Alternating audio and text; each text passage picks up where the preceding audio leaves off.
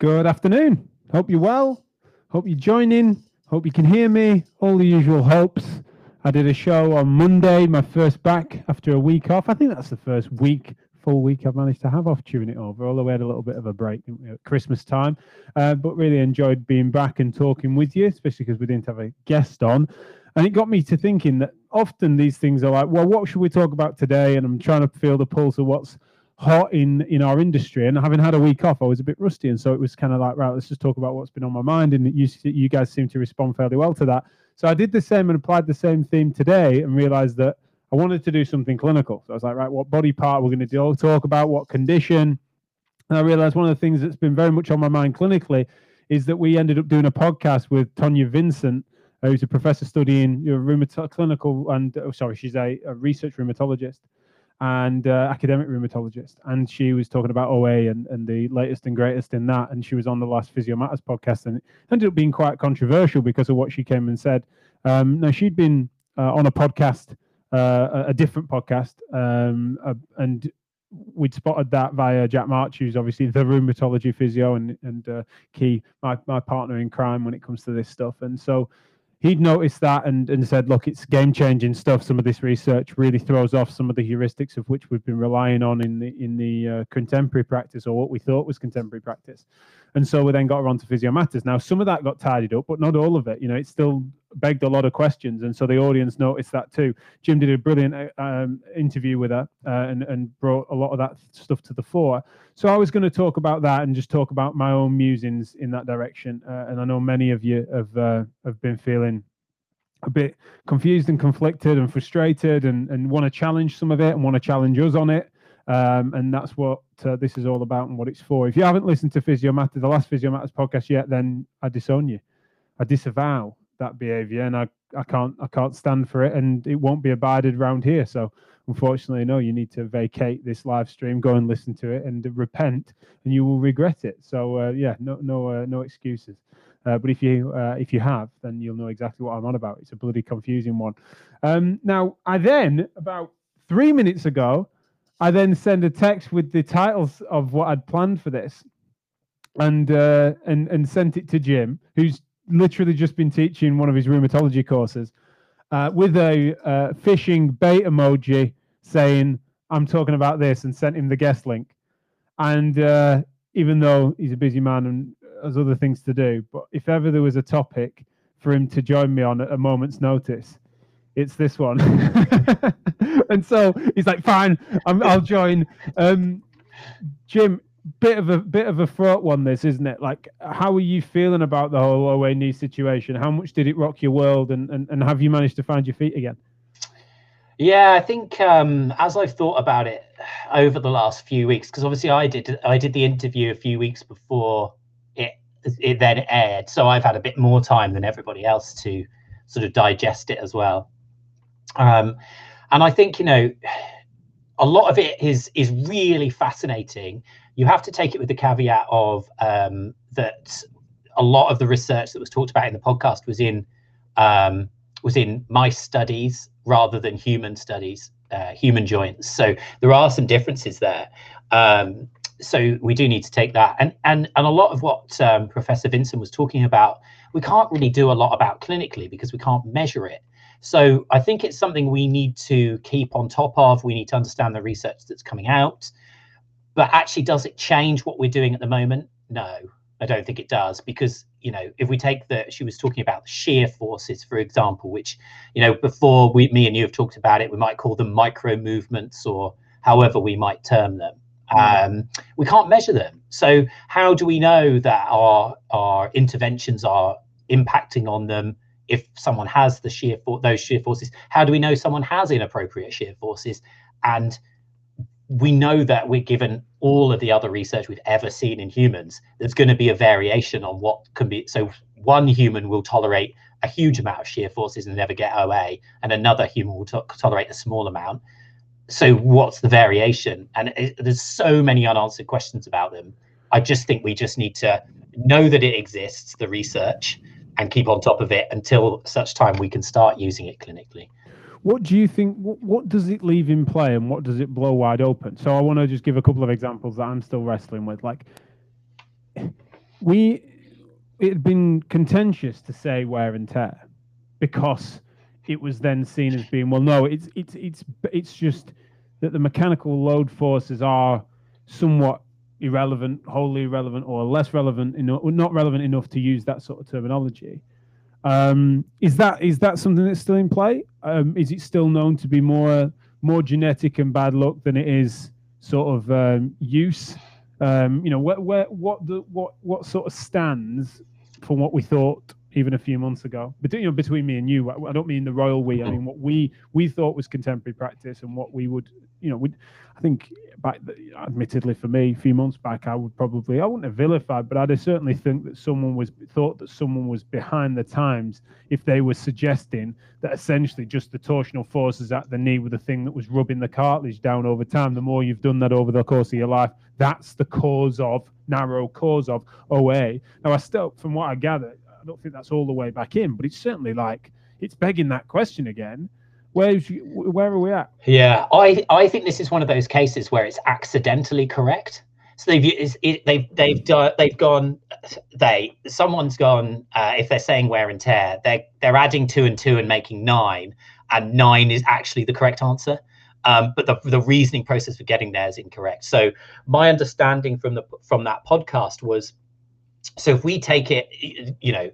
we really simplify down what we mean by wear and tear, which would be literally your knee is like a car tire, and the more you use it, the more that cartilage rubs away, um, as would happen with a car tire. And even you could extend that analogy that if you did loads of sideways sliding on a car tire, like a shear force, it would rub away more quickly. Um, then the outcome is the same as what we're talking about, where you get cartilage thinning and poorer cartilage quality. But I still, I don't think that's the mechanism at play.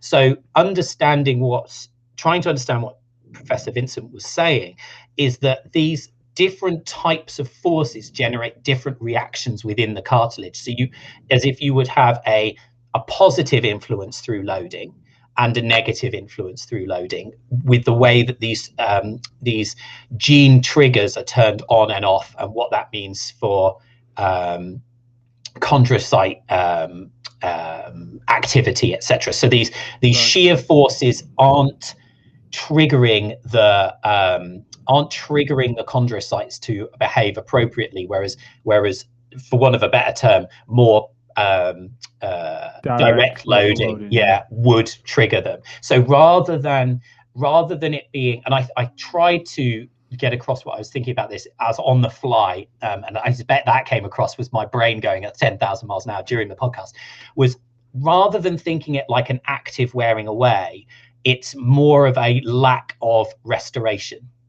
So a bit like we would think about sort of in, um, I would term it like osteoporosis. In osteoporosis, you don't have an active, usually, outside of some other thing, you don't have an active bone loss. You have a loss of restoration of bone turnover. So you, you turn over this much bone, you replace it with this much, um, and therefore you end up with less bone uh, mass. And I think that's a better way of thinking about it rather than an active use and reduction. So, but then that does leave some unanswered questions to me, as in, so is it purely, you know, how is, if, if you're if you're doing the appropriate loading but then the shear, what's that doing, um and how is that? It could be somewhere, but it could be something it could be something in between, couldn't it? Like what, what the predominant, it's not going to be a binary, but we we to see if you are right with this analogy, not on a mechanistic level with regards to chondrocytes. I don't, I don't think this would apply anywhere near the same degree. But we are kind of comfortable with the logic that occurs within tendons. Like if you were to just have like, if you just to do do lots of lots of sprinting, lots of plyometric work, and going really fast. Particularly what we've come to know, and what Seth O'Neill speaks well on, is this notion of which, if your musculature isn't strong enough to be obviously supportive and shielding of the tendon, therefore it will you'll get this uh, locking on, cramping style effect on a micro level of, say, a, a calf musculature, and then the tendon has to do all that work, especially if the muscle's not not tolerating it. That's a mechanical force going through the tendon that can be deleterious to both its structure and function, and it's and it's therefore, you know, plus or minus symptoms. But then equally, slow heavy loading, we've kind of come to know the mechanism of, of response there is is you know contentious, um, but we accept that both are loads and one can be detrimental, one can be hopefully helpful. Are we in, is that, does that analogy carry to where your head's at with, with O A? I think it does. And it also gives, you know, when we talk about the other things that would lead to joint instability and as a proxy, therefore, more instability, like A C L ruptures, we know there's a huge burden of osteoarthritis once you have an A C L rupture, um, meniscal tears, those kinds of things. I think that carries as well. Um, it, and then you've got added on top of that, we've got then the systemic factors. And this is where I think I was going wrong. I was going too far down the rabbit hole of systemic factors and going, it's all systemic. Um, and the factors are all whether you're over, um, you're overweight, smoke, eat poorly, um, and and far less around any mechanical loading, because we know that there are people with radiographic osteoarthritis with no symptoms. And I don't think I got a satisfactory answer in the end from out of Professor Vincent. And I don't know if it's it's not her area of expertise, in all fairness, um, to to go asking those that down that route. Um, and, and I think I, because of that, I went too far and I started to ignore some of these, the potential mechanistic mechanistic effects, because as we, as we found out, it's damn complicated. And, you know, a lot of the things that she mentioned are things that have not come onto my radar from a biological effect. I didn't know a lot of those things occurred or even existed, um, at the time, which is why my brain was going. So I think that brings in the mechanical effects, and but like I say, I don't. What do we do with that information? I don't know um, at the moment, as, and it's difficult. Yeah.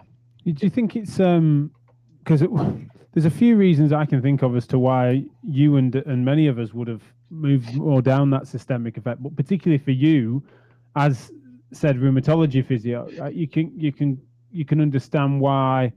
I mean, you. I'd never. I, I thought that. A couple of years ago, you would have been someone I expected to go down this route of O A just being an extension of R A, like this this narrative that emerged. It was sort of a low-grade version of it, and if we studied it far enough, you'd find blood-based markers. You'd also recognise that D MARDs and other corrective med medicines could could do that. Uh, you were never convinced of that, even, and obviously then you've been sort of justified in that hesitancy because the studies have never borne good fruit there. But but. Also, it makes sense for you to see it as being more systemic, in part because we know about adipokines. You've written extensively on that. We know about the fact that, and this is what what's contentious for me, is she was saying she didn't seem to give much credence to that and suggested that someone's paralyzed, they don't get O N E. It needs some load. Is that because she's just meaning that that can be, it, it's, it's, necess it's necessary, not sufficient?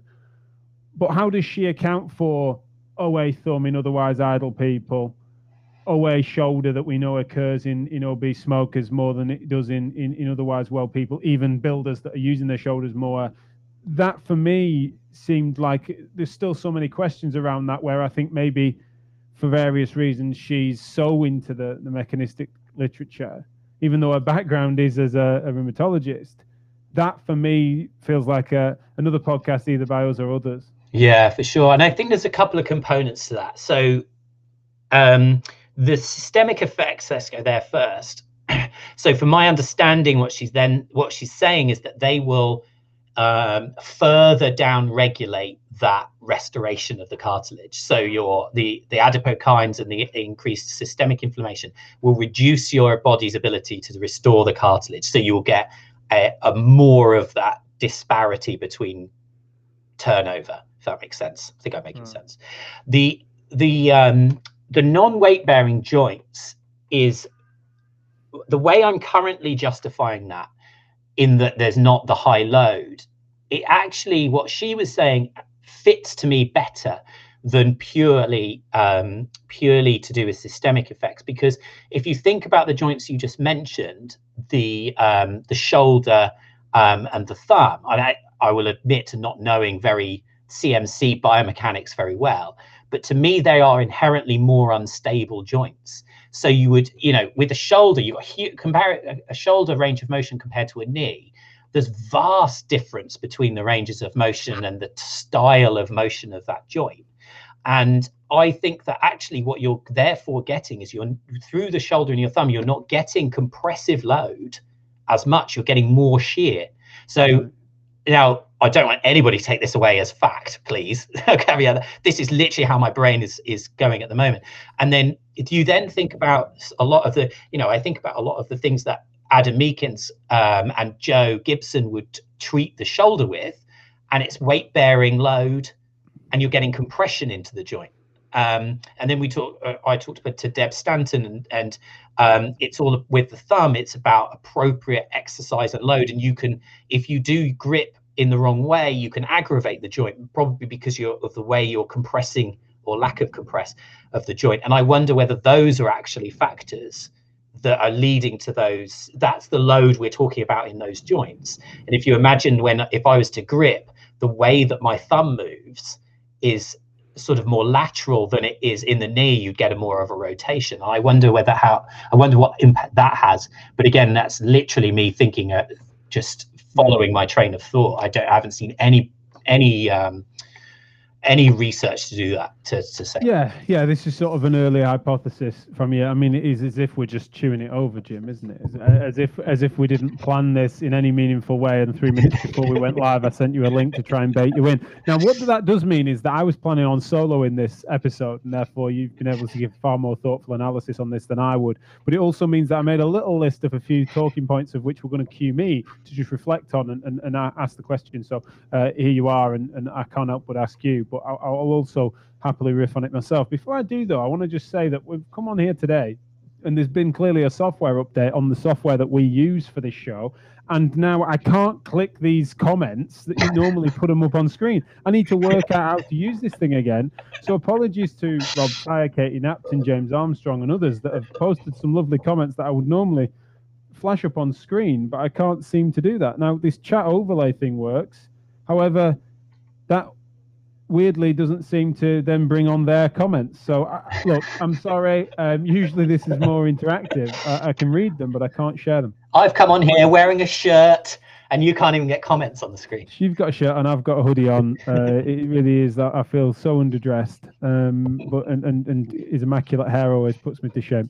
James had said, really interesting to hear Jack March's thoughts. Uh, sorry, Jack March reflecting and voicing his thoughts on potentially changing his thinking. That's not something we've ever been averse to, but I suppose it is quite rare, isn't it? Especially something as confrontational to our thoughts as that was is something that's fairly rare. It was fairly abrupt, wasn't it? I mean, we had a conversation. I don't think we cried, did we? But we could well have done. You know, it was quite startling.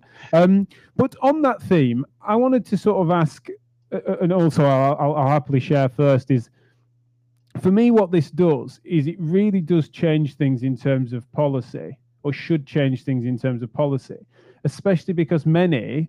We were always a bit cautious, I'd say, on this. I know that sounds like a, just a bit of a cop-out, but the idea that we kind of knew enough about O A, what it is, what it isn't, in order to therefore mandate certain service structures, or to say that this should be uh, triage. If they're not ready for surgery or interventional care, then this is something that they need to go into an ESCAPE-pain style program that therefore doesn't need to be especially individualized, barring a few variables. There is a cookie-cutter approach, if ever there was one, on pathology. O A is O A, and O A knee is O A knee, and therefore this amount of sessions, and the, the sort of dosage was something that was then pitched to the mean. And unlike patient-centeredness across other more diverse conditions, this is something that there are enough people, enough similarities for it to probably work like that. And so this is what we do with regards to diagnosis. This is what we do with regards to messaging. This is what we do with regards to imaging. This is how many sessions your service needs to be developed for. This is the type of group. You need to train them in this, the therapist in this particular way. This is the banding of which should deliver it. And this is the package of care cost price uh, for, uh, say, an N H S service or a private provider to deliver something like ESCAPE-pain. That research I've always challenged as being something that was never pitched against a decent localized control group, which is difficult. So the pragmatic trials weren't necessarily against best practice other um, and, and, and standard care versus that, and I think maybe inflated those results. But above all else, on a policy level, I like to think that this work that's been done and this podcast that you put out there at least gives us enough clue that this is still such a moving picture, that anything dogmatic like that, or anything that's too rigid that then sets the scene for that, we could end up regressing by years, by by and, and needing a, a revamp and a reform from that, right? If we don't m keep give services enough freedom to manage things as we're describing and to consider these variables. And we go down this, it's it's purely systemic. If we can just get people moving and that we don't need to, to, to concentrate on focal loading, we're probably going to miss opportunities for somewhat interventional measures. I mean, I imagine it probably brings in uh, other biomechanical interventions, biomechanical interventions, but like altering someone's focal loading by way of, say, orthoses or stick use or bracing, or, you know, obviously a procedure was even mentioned, wasn't it, with regards to distraction. And imagine that there was, say, a brace that came out that was able to apply some degree of distraction, even modest compared to the surgical one. But that is a game changer. And if we end up creating services that have to comply within a narrow scope of the mean, then that's going to really set us back, isn't it? And and maybe we, people perceive that that we've been championing a cookie cutter approach, which I don't think is fair. But um, that was something I wanted to sort of, I was going to be riffing on. I just wonder what your thoughts are on, on the implications on policy. I think that as we stand at the minute, even with that podcast, the uh, ignoring the dogmatism, the the class-based approach for something like O A knee probably at the moment is the right way to go, as long as the flexibility is in the system, that as soon as the research that we've talked about bears fruit that we can assess for and appropriately treat, those can be adjusted, right? And I suspect that what you'll get is you'll have you'll have subsets of patients with osteoarthritis. And this is what I think will happen. When you can measure shear force, you'll have some patients with osteoarthritis with a tiny amount of shear, and they respond to a generalized exercise program because actually their problem is systemic, right? Then you'll have patients who have a huge amount of sphere, shear, not sphere, shear, and they will respond to uh, biomechanical changing like bracing or um, specific you know, quadricep strengthening, let's say, so they stabilize the knee, or it might even be proprioceptive. And I think, and then they will get a mix in the middle, right, of where, which will be, make the bell curve.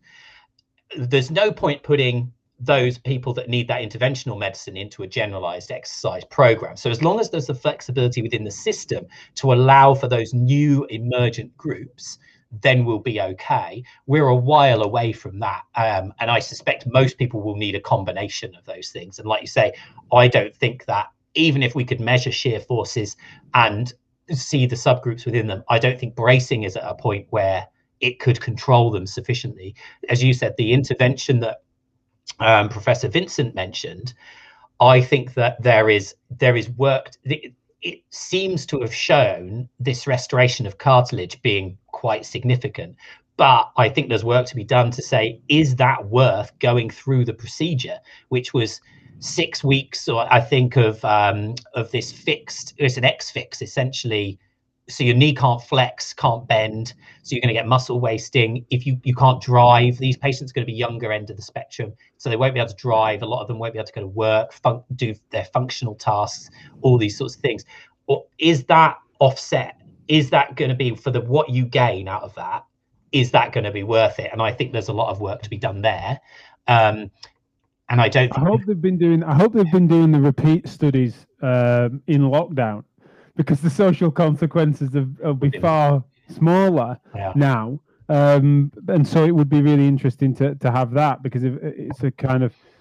But then similarly, that would cook the books in that direction, wouldn't it? Whereby the uh, deleterious effects are mitigated because of the mm. social consequence we found ourselves in because of the pandemic. Therefore, that's not a fair test compared to in a couple of years' yeah. time or, or we, beyond that. And we'd certainly need really long outcomes. Like, you know, if you were comparing, if you were comparing the number of people that ended up with a knee replacement for, let's say, that distraction therapy, um, X-Fix versus physiotherapy, you can imagine the number of people you would need in that study, and it's going to have to be ten, fifteen, twenty years as well, mm. um, duration. So I think we're a long way off that sort it tickles, of thing. It tickles me a little bit, though, because right in this moment, I think you're being the pragmatist and I'm being the guy that's obsessing over the mechanism of effect, which is usually a role reversal thing for us, isn't it?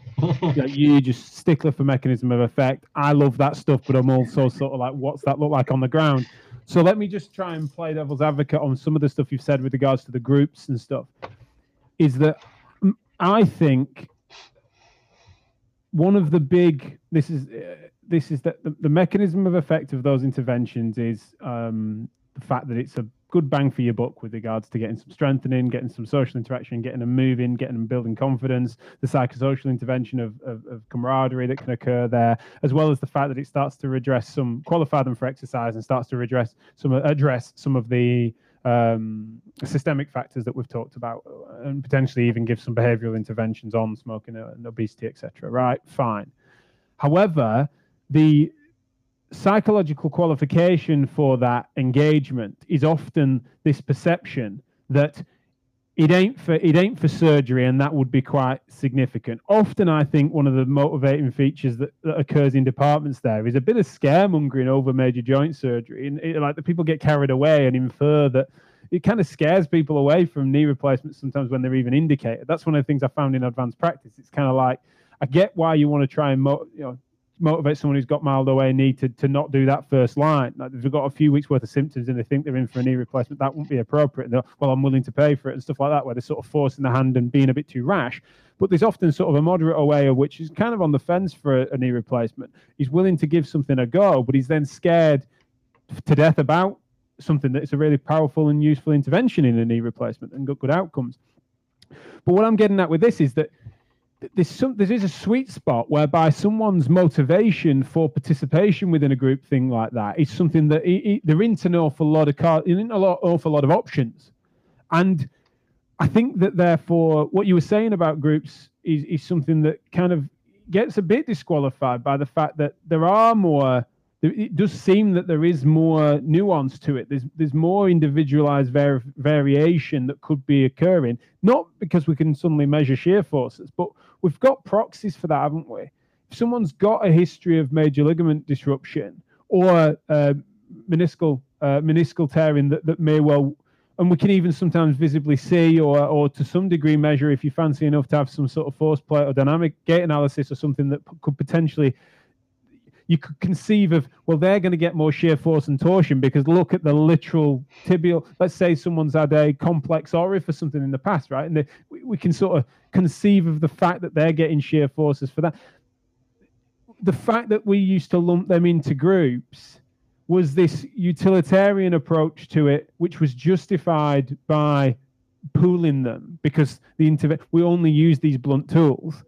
Whereas actually, if the more of the sharp tools, the more individualized tools come forward, then those group interventions shouldn't be as justified. And I suppose that's why I worry about that being baked into the system, but also something that justifies generic practice rather than person-centered care for, for a group of people that are overlumped into to category. I don't know if there's anything you disagree with there.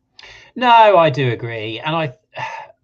And I think there's probably an argument to be made around the age of the patient that you're putting into those groups as well, and why have they developed osteoarthritis at an early age versus a later age. And once you get to, you know, seventy, seventy-five, eighty, you can probably be more generic than you, than you can with someone who's forty or forty-five, because you, for for the want of a better phrase, they don't need to live with that joint for as long.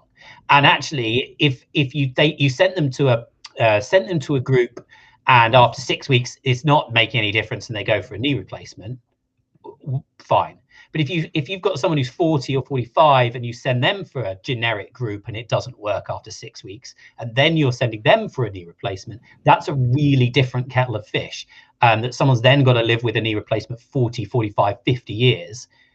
You're, that's very different, and I think that that's a, it's something that I certainly don't have an argue uh, an answer to, but it's certainly something we need to consider. And the variables you're discussing there are probably slightly more complicated versions of that as well. So, you know, those people who have had a ligament disruption and are young, what do they need to do? The people that haven't had that, but they've got a real genetic component, so their dad had O A at forty and now they've got O A at forty. What's the difference there? What do we need to do with them? Smokers, non-smokers, B M I, high, et cetera, et cetera.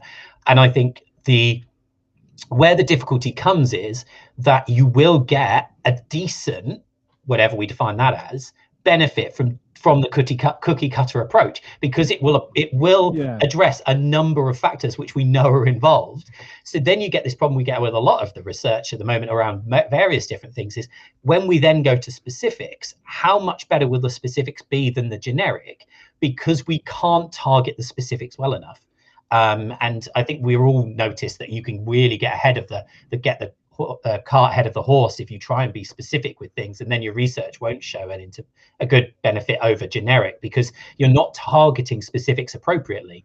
Um, so yeah, well, we could get we could get sucked into the whole stratification debate yeah, again, yeah. Um, and that's not necessarily what I'm advocating for. I know some people make a great case for it, by the way, so I'm not dismissing it, but that's actually not where I end up. Um, and I know it's not where you end up, um, really, on, on this typical, typically. Uh, it's the first time we've really got stuck into it on air at a moment's notice. Uh, but I, I'm more, I'm, I kind of feel like I feel that water probably more than you because of my M S K R hat, is that I see the fact that there are some local policies that are actually, that would be, re it would be really hard to turn that ship around, right? If, if, if one to two triage style advanced practice assessments were then to triage people into group intervention of which they need to see a course through, and that it's only their their reaction to that intervention that qualifies them for surgery or not, or evaluation as to whether they failed care and stuff, right? That's the it's too that's rigid. Not, that's a cookie cut, not of a section of a cohort or a locality. That is the that's what we do for O A, full stop, regardless of your age, et cetera, and all the variables we've talked about, and that that's not something that could be like, oh well, we've we've learned from quality service evaluation that that was a mistake, therefore we can walk it back quickly. It's like, well, no, that's probably inevitable. And because of passionate advocacy and the fact that the um, that intervention is being funded directly for a period of time as being best practice, means that it's something that could then mean that the, that the services and the system wouldn't be versatile enough. And that concerns me, certainly, as a, as a taxpayer. Um, apologies for those of you that have participated in this. I have not been able to bring your comments up on screen and questions up on screen because the system's changed. And so I'll look into this and, and have it ready for this tomorrow. Is why, this is why you don't take a week off, because then the technology changes and now you're behind. Can't like, keep up. Yeah. Exactly. I mean, that is hilarious that, yeah, on, on my week off, they've updated it and truly changed its functionality. Now, fortunately, though, I don't think this has changed. I think the ability for me to show pictures of the Active Force two, which is available for just three hundred pounds at physio-matters.com forward slash AF2, I think that that, that function seems to, seems to remain. Um, but, uh, yeah, we're, we're over time now. Thanks so much, mate, at a moment's notice. Um, and uh, and especially this this needs to be something we continue to, to muse on. I know we need to produce some f future material to to help uh, our hyperventilating audience to some extent on this, because I can understand why it threw a lot of them off, as it did us, and we're uh, probably a few weeks ahead of them on on, on thinking about this. So uh, thanks for those of you that have contributed to the conversation so far. Let's keep it going, and uh, certainly chewing it over on clinical topics like this is something that I want to make sure we do fairly regularly. So um and and probably at uh, more than three minutes notice if I do want you involved, mate. Yeah, that'd be ideal. All right, take care. All right, um, so, yeah, sh shield your ears, mate.